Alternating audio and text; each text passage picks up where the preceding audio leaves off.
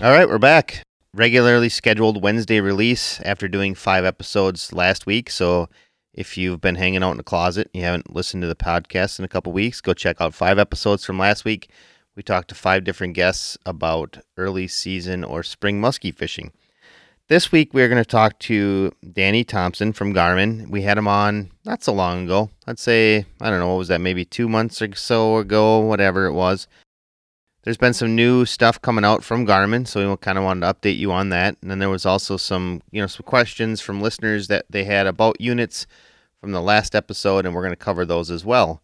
As per usual, Brad and Carrie Hoppy from Muskie Mayhem Tackle are on. And so, what's new with Muskie Mayhem Tackle over there in Minnesota? Um, I'm guessing you guys had a nice weekend of weather, and now we're back to winter. We went from um, snow to tornado watches back to snow. So, I mean, it did, I think, get to almost 60 on Saturday, but it was kind of a weird day, very humid. Yeah, we had much the same. We had two day, two nice days over the weekend. We had sun, Saturday and Sunday were both nice, very windy but nice. And then now we're, like I said, now we're back to winter. Muskie season in southern Wisconsin starts in just under two weeks. So hopefully we see some improvement in the weather very soon. But anyways, moving on from the weather, let's talk a little bit about Muskie Mayhem Tackles. Got something going on on Thursday. Why don't you talk a little bit about that, Carrie? Brad and two of our pro staffers, Chase Gibson and Stuart Mays, are going to be doing a Facebook Live event at 8 p.m. on Thursday, which is the 28th. Jump on, ask them questions, what we have going on is two young guns. I mean, if you think about it, Chase Gibson kind of came onto the scene in the last year and a half. He held the uh, West Virginia state record for over a year. An exciting young fisherman. Then we have Stuart Mays, who has been in the muskie thing for a little while. Another young gun. I guess I would call them both young guns. You know, it's something that I think I was a part of the young gun revolution probably 15, 20 years ago and here we are 20 years later, and we've got a couple new younger guys coming onto the face of the muskie scene. That sounds fun. So you guys just going to take a bunch of questions, or do you have a, a program you're going down? What I guess what's the setup for Thursday night? We're looking for questions, so we're hoping uh, people get out there, jump on Facebook Live, Muskie Mayhem Tackle, and shoot us as many questions as you want. We're there to answer them. Yeah, Brad has no problem staying up late. I know that. So just keep firing him. Brad will stay on till, you know, 1, 2 in the morning. That won't be an issue at all. I'm tapping out. I know Brad won't. He'll be good to go. I don't know, Jeff. We'll probably give it a good two hours, that's for sure. But if the questions keep rolling, we'll probably keep answering, like you said. So there you go. There's some more information you can get uh, for muskie fishing straight from Brad and a couple of their young guests on on Thursday night.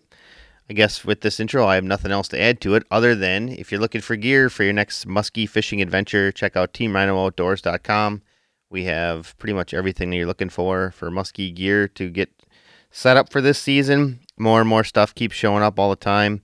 I don't know if we mentioned it, but we also did recently add some new colors from Muskie Mayhem Tackle. Those finally made it to the website. I just got a whole pile of swimming dogs the other day. Possibly see some chaos tackle any day now. So that's kind of what's going on with that. Jeff, how about those sunglasses? Are they live now? Yes, I have some sunglasses as well that Carrie's talking about. We got some Bajio sunglasses. If you've been wearing Costa sunglasses, I would say they are probably, what'd you say, Brad? Maybe slightly better than a Costa? Yeah, absolutely, without question. I've had the opportunity to wear them for probably a month and a half now. I've had them on the water, both in sunny conditions as well as overcast. Truly, truly, I mean, I, I can't tell you, Jeff. I wore Costas for 25 to 30 years. And, you know, I, I put on a pair of Bajios, and guess what? I am flabbergasted, to say the least. That's the way I'll leave it.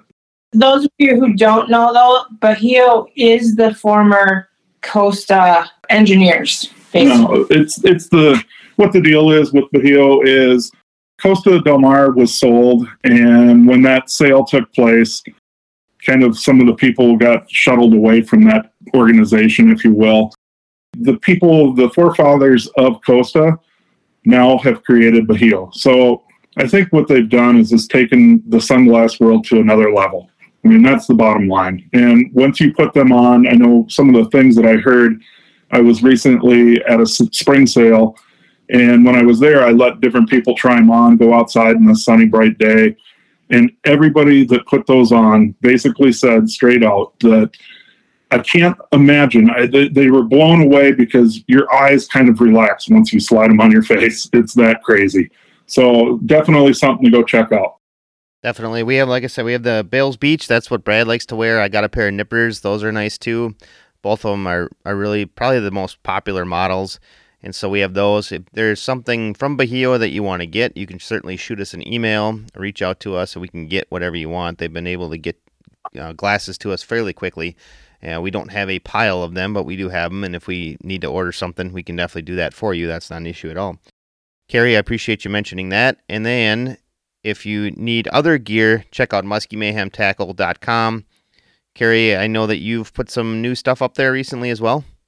I finally got my act together and I got what we have left for show colors up and I got what we have for Mika's custom colors up and we're slowly soon I think I should have the rabbit squirrels back up. I think we're our inventory is getting to a point where we can do that again. And yeah, you just have to keep checking websites to see what's on there. Every once in a while we add something new or different. So you gotta you gotta keep looking. So one last time, go check out muskiemayhemtackle.com. Check out teamrhinooutdoors.com for all your muskie fishing needs. And then on Thursday night, 8 p.m. Central Time, go check out Facebook Live with Muskie Mayhem Tackle. And let's go dial up our conversation with Danny Thompson. All right, our guest this week is Danny Thompson from Garmin, and we had Danny on not even that long ago, Danny. It's been, I don't know, probably maybe a month ago, but we got a lot of feedback on your podcast, and now Garmin has some new products out. So I'm going to kind of let you take the stage here a little bit and kind of talk about what's new for Garmin for 2022. Yeah, for sure. It actually it feels like winter when we we talked, you know, just a few weeks ago, still outside even, but um, you know, the exciting thing at Garmin right now, obviously, is that new Live Scope Plus system with the LVS 34 transducer, and you know, it's it's really just kind of our next step forward in in the live sonar category, and, and it, it brings us you know, a new improvement to what we currently had. So, you know, we currently had the Live Scope LVS 32 transducer. The new one is going to be called the LVS 34. And and the big thing is if you look at this transducer, you can see it's noticeably a little bit bigger. It's shaped a little bit different. And so really a lot of the improvements were made, you know, with that transducer, how it's built and, and kind of how we do it, even more so than probably some of the software, but obviously there's software improvements as well. And so what we're gaining is we're gaining a lot more clarity, we're gaining a lot more range, and we're gaining a lot better stitch points where you know, if you look at that transducer, there's there's really three transducers on that that are kind of put together to make one image. And so the stitch points between each of those transducers is a lot better now. And so, you know, the target separation is going to be somewhere in the range of like 35% better. So when we're looking at those fish tight to the bottom, we're looking at those fish kind of at distance. That target separation is a lot better. The other thing that I've noticed with it is the range is incredible. I was actually out on Big Stone Lake in western Minnesota, which is a little bit more of like a shallow lake. And I was actually able to see panfish like bluegills and crappies in about 12 feet of water. It's a pretty shallow lake at distances of 190 feet, which just never would have happened with the old live scope transducer. So the distance is is a lot better than than what we've been seeing. Um, but the big thing I think that people are really going to notice too is just you know you used to see that ghost tree when you'd get in shallow water or you had a hard bottom or you'd get a little bit of that starburst effect where the stitch points were. You just don't see that. Everything is is eliminated. All that noise. I mean, the picture just looks so much more clear now. You know, and so it's just really a big improvement, kind of based on what we had we went with a new X design with the transducer as well. And so we kind of, instead of looking out to the side like we did with the 32 and getting a little bit of a lobed image, now that cone angle is directly under this new LiveScope Plus transducer. So when we're jigging under this transducer, or you know using it for ice fishing or jigging muskies or whatever we're doing, that cone angle is looking straight down like it should. It's not looking off to the side. And so now drop shotting and jigging, your bait's right there in the middle where you want it. You get a better picture, a better range, I guess, of the bottom of what you're looking at because of that design. So the down mode is there's going to be huge improvements there. You know, on top of all the clarity and, and the target separation and that kind of stuff. So it, it's really kind of a, a cool new transducer. It's one of those things where, you know, even my buddy's been like, hey, the 32 is pretty good. Do I really need to get this new Live Scope Plus? You know, is, is, it really worth the upgrade? And you know, it's like it, it's it's one of those things where it, it is really worth the upgrade on this. I mean, just the clarity for me, the distance that I can get in a little bit shallower waters, it's so much better. So it's a big improvement. Um, the awesome thing, you know, at Garmin, we try to always kind of backdate stuff. And so you're able to buy just the transducer, plug it into the current black box you have, use it with a head unit that you had. You know, if you've got like a EchoMap um, UHD or any of the GPS maps, you know, with a software update, you're able to use it with any of those products. So um, it's not like you have to go out and re-rig the entire boat. You know, you're you're literally looking at just a transducer just a new system. So pretty cool upgrade. Uh, the clarity and that kind of stuff is incredible. I, I I'm pretty excited about this product. That's for sure. So one of my first questions, Danny, would be: I know that the shape of the transducer has changed what is the importance of how do you direct that transducer? Is there is there a certain way that you just lock it down and, and leave it? Or are you actually changing when you're jigging and looking straight down? Or if you're looking forward, do you change that on the transducer or just on the head unit? For sure. And this is that's actually a really good point because that that's one I think awesome improvement with this transducer is on the transducer itself and on the mount now, there's actually like a line for each mode that's like built into the transducer. So as far as putting it into your forward mode, you line it up with the forward mode lines and you're good to go. And then, you know, you put it into the forward or the down mode, it's like one click down and it's in that mode. So I think we made it a lot easier now to understand you know, is the transducer in the right spot for which mode you want to use? Because there's three modes. You got forward, you got down, you got perspective. And so being able to see which one you're in now is so much easier than it was in the past. And then the other thing is we're including the perspective mount now with this system. So that was a hundred dollar, you know, mount that you just used to have to buy with the 32 system. Now it comes with it it actually has a thumb screw on it now instead of that shoulder bolt. That shoulder bolt, you know, over time of going into perspective, down and forward, it would eventually work loose. Now you've got a thumb screw, you can keep it tight. Um, you can easily move the transducer. A lot of guys will move it from the boat to, you know, an ice kit in the wintertime. So we really kind of took a look at, at how we were doing that and I think made a huge improvement. So, yes, now knowing if you're in forward or if you're in down or if you're in perspective is a lot easier and just a lot more user friendly, I guess, than it's ever been. Along with that, though, Danny, I, I know that you need to change that on the head unit, correct? Okay, so this is kind of like a tech tip, right? So the transducer itself has has a lot of like compasses and self levelers in it. So when I click it into that down mode from forward mode, as long as that transducer's in the water, it is supposed to give it a second. It'll self level itself, realize what mode it's in, and it'll change it on the screen. Now, that doesn't always work, especially ice fishing where that transducer might not be sitting perfectly level because you got some snow on one side of the hole. So that's where we can go into the head unit. And this is the way I actually prefer to do it. I go into the head unit under your menu, it's under installation orientation, and then you just select forward, down, or perspective right there. So it, it can auto do it, or you can manually do it. Yeah, awesome. I know, I know that there was a few questions on that, so that's why I brought it up. Yeah. Next, I, I think the next component to this whole thing is you still have a black box. Maybe you should share a little bit about that and how that looks. Yeah. So obviously with LiveScope, we are processing a ton of information. You know, you got those that big transducer that essentially is like three transducers in one, and it's taking a bunch of, let's just say, images and tying them together to make it live. It, it requires a black box because the chart plotters themselves, they just wouldn't be capable of processing that much information at this current time. And so there's a black box that's kind of like the brain box of the live scope. And so your live scope transducer plugs into this black box and then that black box processes all the information that transducer is getting and sends it to the chart plotter via a network cable.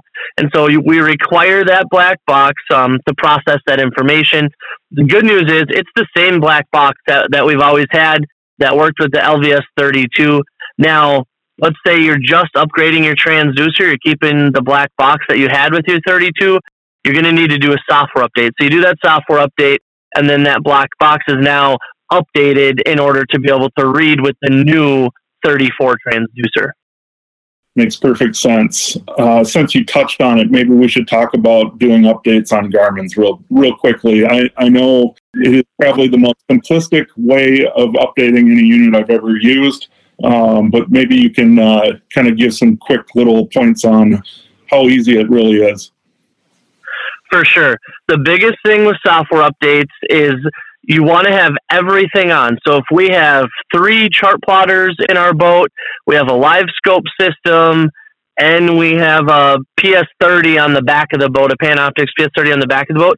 We want to have everything turned on when we do that software update because there's going to be an update for everything. And for example, if I have my live scope shut off when I do this update, I might update some of the stuff in the boat, but not that live scope.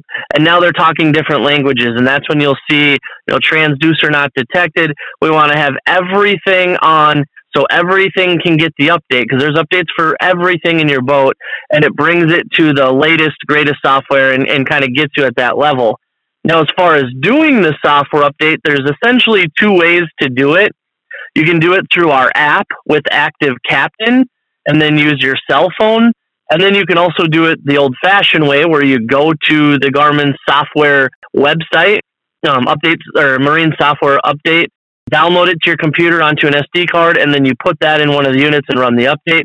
That's the way I prefer. I'm maybe just a little bit old school in the fact that I don't like using my phone to do it. Um, I prefer to use that SD card. It's super easy. You just download it right off your computer, put it in the chart plotter. It'll ask you if you want to update the software.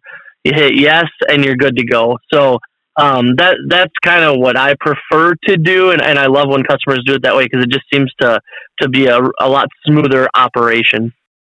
You know, Danny, I will say though, I did it with Active Captain when I had to, and I thought it actually worked really great compared to some of the other options that I've had to deal with before. So, if anglers do want to go that route, I mean, I understand you want to have them go with the SD card, but it's still a very good option. For sure. And I guess what I should maybe say with that is the, the active captain option is awesome. What I like to ask the customers is one, are you pretty good on your smartphone or, or do you have trouble with that? Because a lot of times, you know, when you throw that smartphone option in there and maybe I get an older guy that's just not as great with technology, sometimes it's easier for him just to do the SD card because he's not understanding how to connect the Wi-Fi from his phone to his chart plotters. But I mean, if, if you're even halfway techie, the active captain way is, is a good option. It just requires a little bit more knowledge of, I guess, you know, technology. So, Danny, I get questioned quite often about what mounts guys are using for their live scope and there's so many different options out there you know you have the Traxtech you have the fin gear you have a brew city fishing specialties there's a ton of different systems out there can you kind of maybe clue in the, the listener on exactly what you look at and maybe even what you're potentially using? Yeah, so for me, it, it really kind of comes down to, you know, everybody's going to have a different opinion on this. It's like if you were to ask, you know, a bunch of guys, what's what's the best kind of pickup you can buy? I mean, you got your Ford, Chevy, Ram guys. It just it kind of kind of depends a little bit. Myself personally, I love the Brew City pole. I like how it's made the biggest factor for me on the Brew City one is I love that you pull the pin, you flip it up and lay it horizontal when you're moving to your next spot, and then you can flip it back down. I have a hard time with the ones where you got to take it out of the mount and set it on the floor of the boat because the most delicate piece of, of a live scope transducer is that cable. And I don't want people standing on the transducer cable. So if I can keep all of that kind of really on the outside of the boat right to the pole and I'm not having to worry about that bouncing around in the bottom of the boat or happen to get stepped on. I love it because of that. I also like that there's a little bit of flex in that Brew City pole where, you know, I've got some shallow water guys, especially crappie guys, where if you get in shallow water and, and you happen to hit something with a solid steel pole, you know, then you're in trouble. You're ripping the rails out of your boat or something like that. But I've got a musky guy that I know, you know, pretty well up in the Bemidji area that's got a, a solid, I think it's the Trax Tech one on the side of his boat. And it works awesome for him because he's trolling at a pretty good clip and he can't have any flex in his pole, you know, and he's not obviously going to hit anything because he's in a little bit deeper of water. And so it, it kind of depends on what type of fishing you're doing, but also what kind of, you know, mount you have in your, have in your boat as well. So the Trax Tech one, awesome if you have track. I like the Brew City one because of you know the stuff I pointed out, and he does have multiple mounts for it. I fished with a fishing specialties one at one point, and it, it works really well if you have a spot to put that pole in the boat when you're moving to your next spot. Yeah, I definitely would agree with all of that. I've been around the Trax Tech mount. If you're using it as a static mount, I'd say it's awesome. Um, and what I mean yeah. by static is you know, if you're trolling and you just want to watch a bait, you're not trying to turn it. Trax Tech makes a solid, solid mount. There's no question about it. Um, again, that's one that you remove though when you go to the next spot, or you can you can swing that one in as well. But I guess uh, mm-hmm. uh, I would recommend probably pulling it in. I, I have not been around the Brew City. I have seen the fishing specialties. They all have their uniqueness to it, right? I think about it this way like if I'm running around with my trolling motor, I would want something that's fluid and easy to turn. And I can just say, knowing what I know about the Trax Tech, that one's a little bit tough if it's under pressure to actually make it turn. It's metal to metal, well, it makes a struggle. So, Danny, you had mentioned that you know Garmin likes to make everything backwards compatible as much as they can, which is obviously appreciated for the angler if you already have a live scope set up and you're looking to change your transducer to the LVS 34, first off, what's the availability on it? And second of all, what's it going to cost? Yeah, so that, that that is the cool part. That's what I love about Garmin is we do a good job of taking care of the customers that we already have, you know, and so being able to make things backwards compatible is important to us.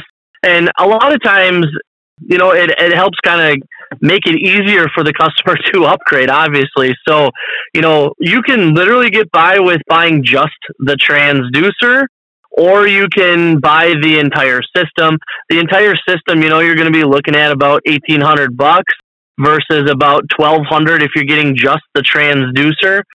You know, what what I have found is some guys are buying just that transducer.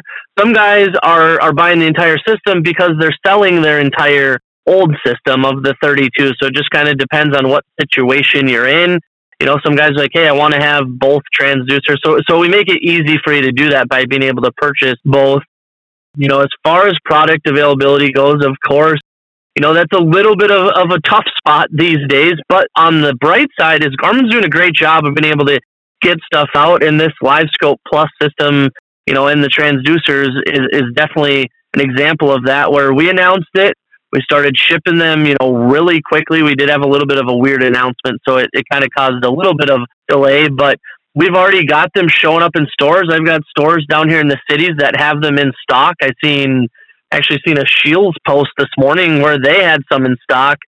We're, we're seeing them show up every week. So, you know, I think the wait time is about five to eight weeks if you were to order one today. But the good news is, is retailers are getting them in, you know, slowly and surely. So you pay attention, you you can actually get your hands on one. Um, but if you were to, you know, the waiting list time is about five weeks otherwise.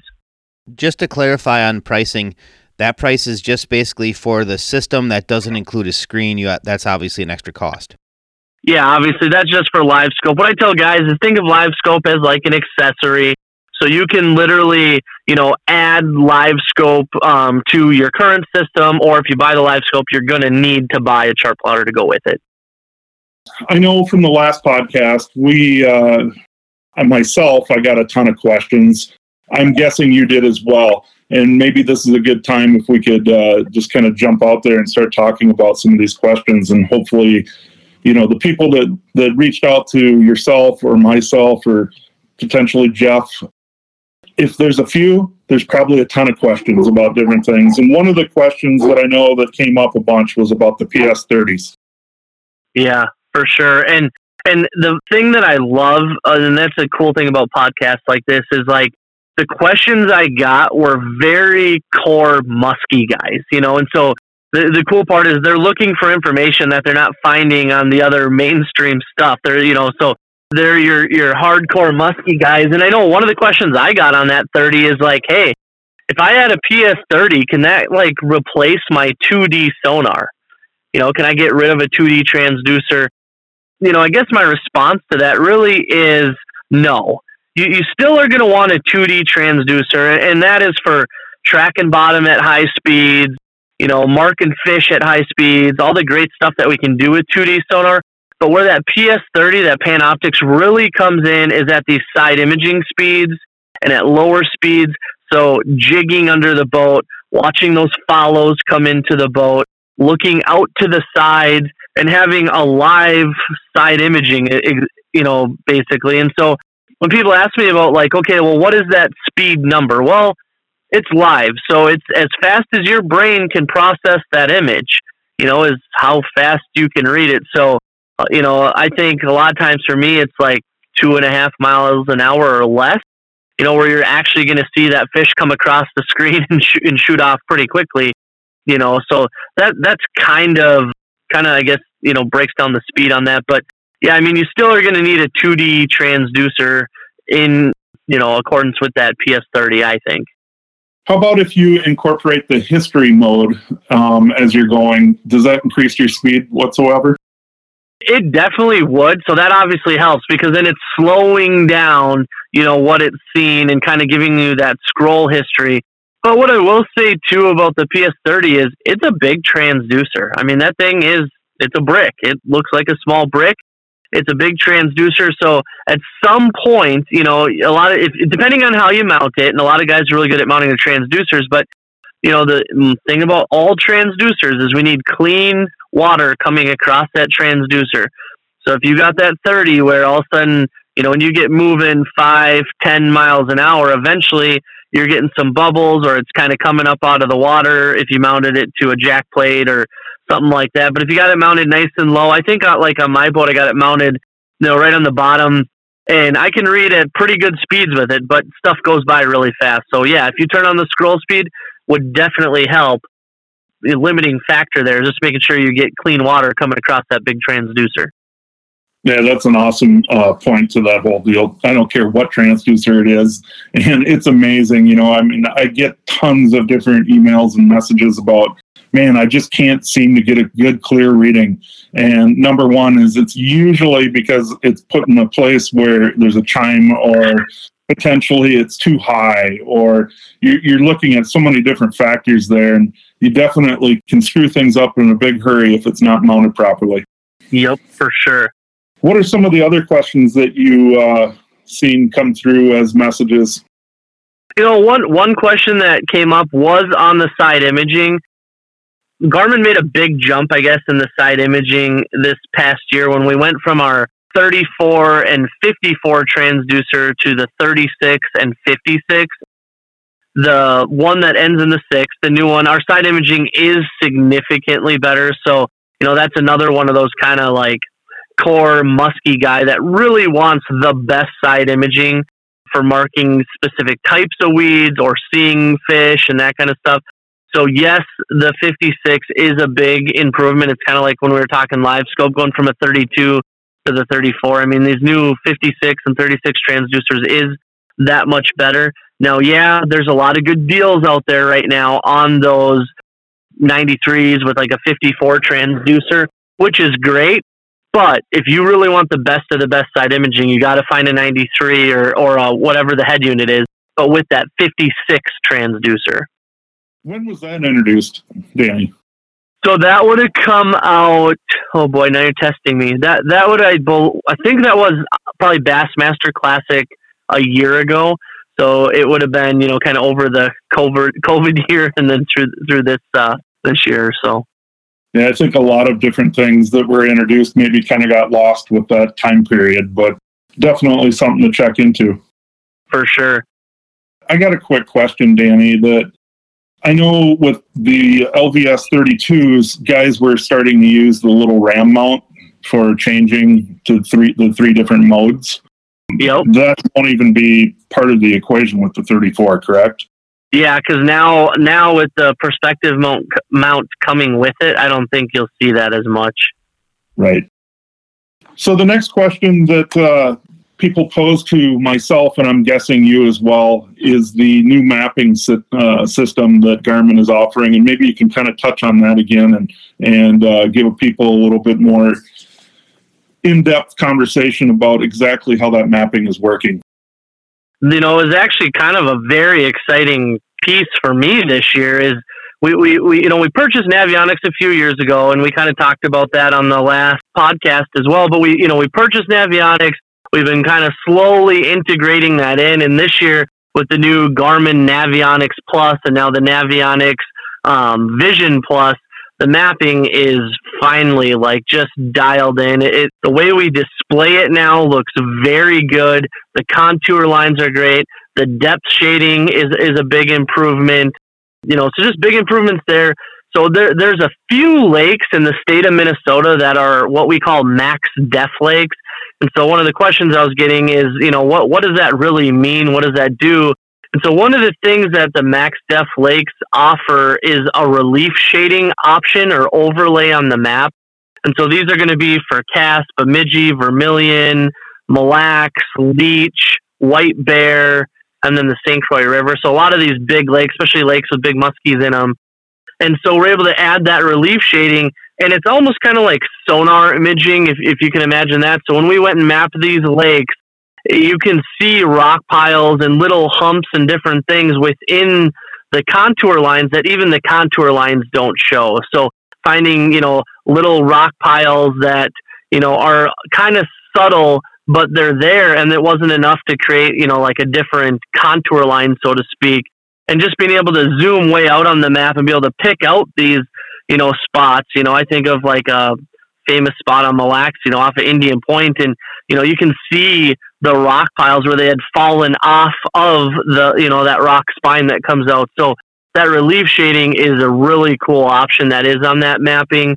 Now, one thing is off of that is Garmin built-in mapping has Navionics in it, obviously, but but it's kind of a combination of Garmin mapping and Navionics mapping. So if in the past you've ran Navionics, this is actually going to be even a step above that. And then, you know, one step further from that, a Navionics chip does not work in a Garmin. So if you have a Navionics chip, that won't work in a Garmin. And, and the reason is just because of how we are giving you the added benefit of the Garmin and Navionics mixed together in our units. So that's where you really want to take a look at that Garmin um, Vision Plus card. That relief shading for those lakes is really a cool, you know, benefit and I guess upgrade. Now I'm going to assume that they're for every different head unit that you guys are producing and availability on those, Danny. Yeah, so awesome news. That chip is in stock. And yeah, they, they work in any of the head units that take a chip. So if you're running the Echo maps, you're running the GPS maps, you are good to go. You take that chip and, and put it in the SD card slot and, and you have that information right away. Awesome news, that's for sure. You know, Navionics was kind of king for a long time. It's kind of interesting that you guys have that now. That's definitely going to be a, a, a changing factor for those guys that are running Garmin units. For sure. And and the cool thing too with that is, I mean, we're continuing to to drive that. So there's a lot of new lakes that I think the Muskie guys specifically are going to be very excited about that are going to be added to that max def list here in the next few years. Yeah, I'm going to assume that you guys are uh, going to be continuing to map out tons of different bodies of water across the country, not just here in Minnesota as well.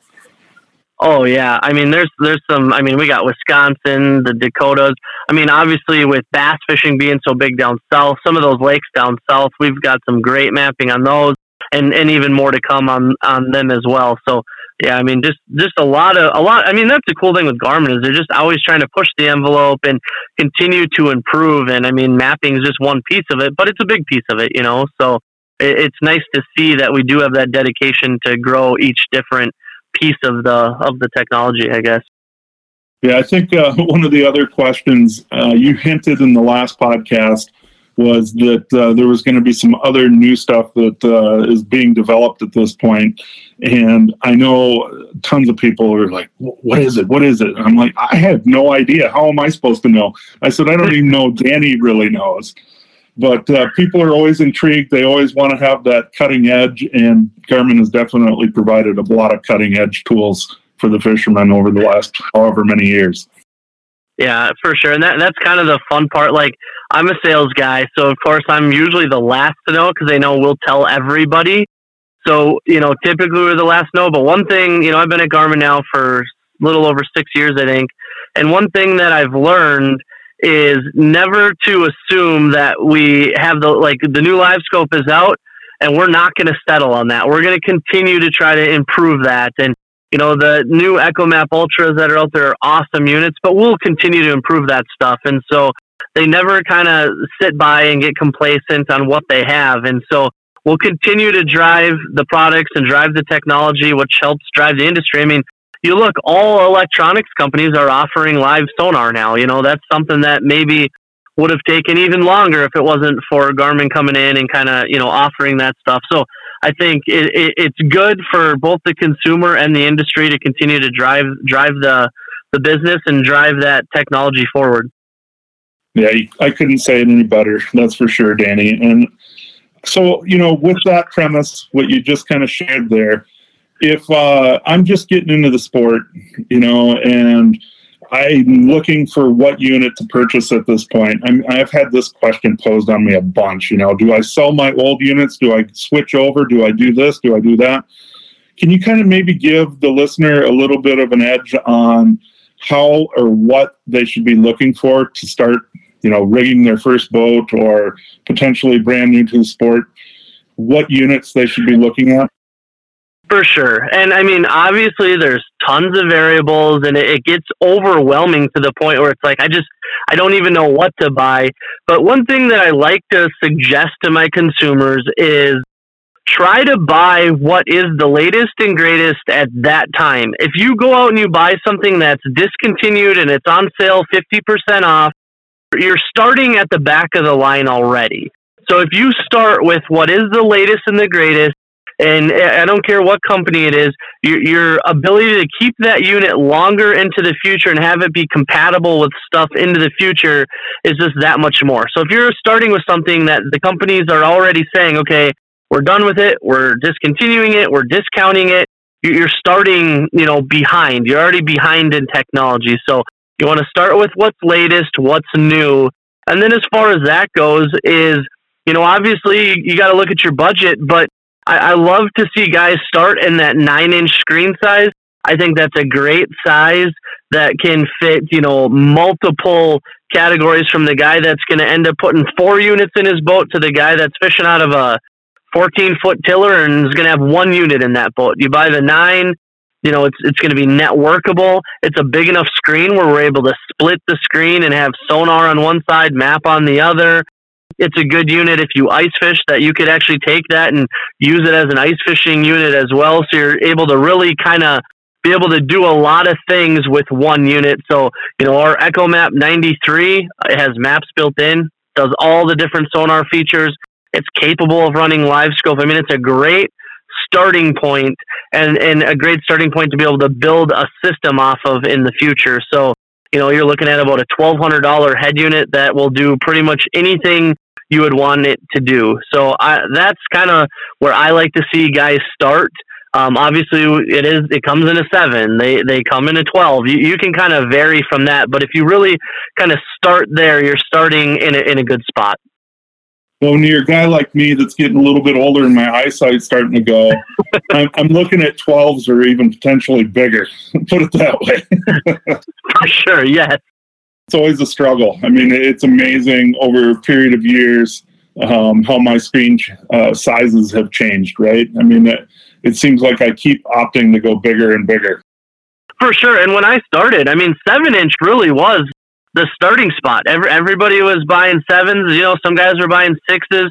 Now I I don't sell that many sevens. I'm really selling probably ten is the more common one. Nine nine is probably the most popular, but nine, ten, and twelves are really what we're selling today. It seems like. Now you do offer some bigger screens than twelves, but is that more yeah. geared towards the saltwater world, or are you seeing a bunch of freshwater fishermen upgrading from twelves and bigger? It is. I'm, you know, obviously we go all the way up to a 24 inch screen.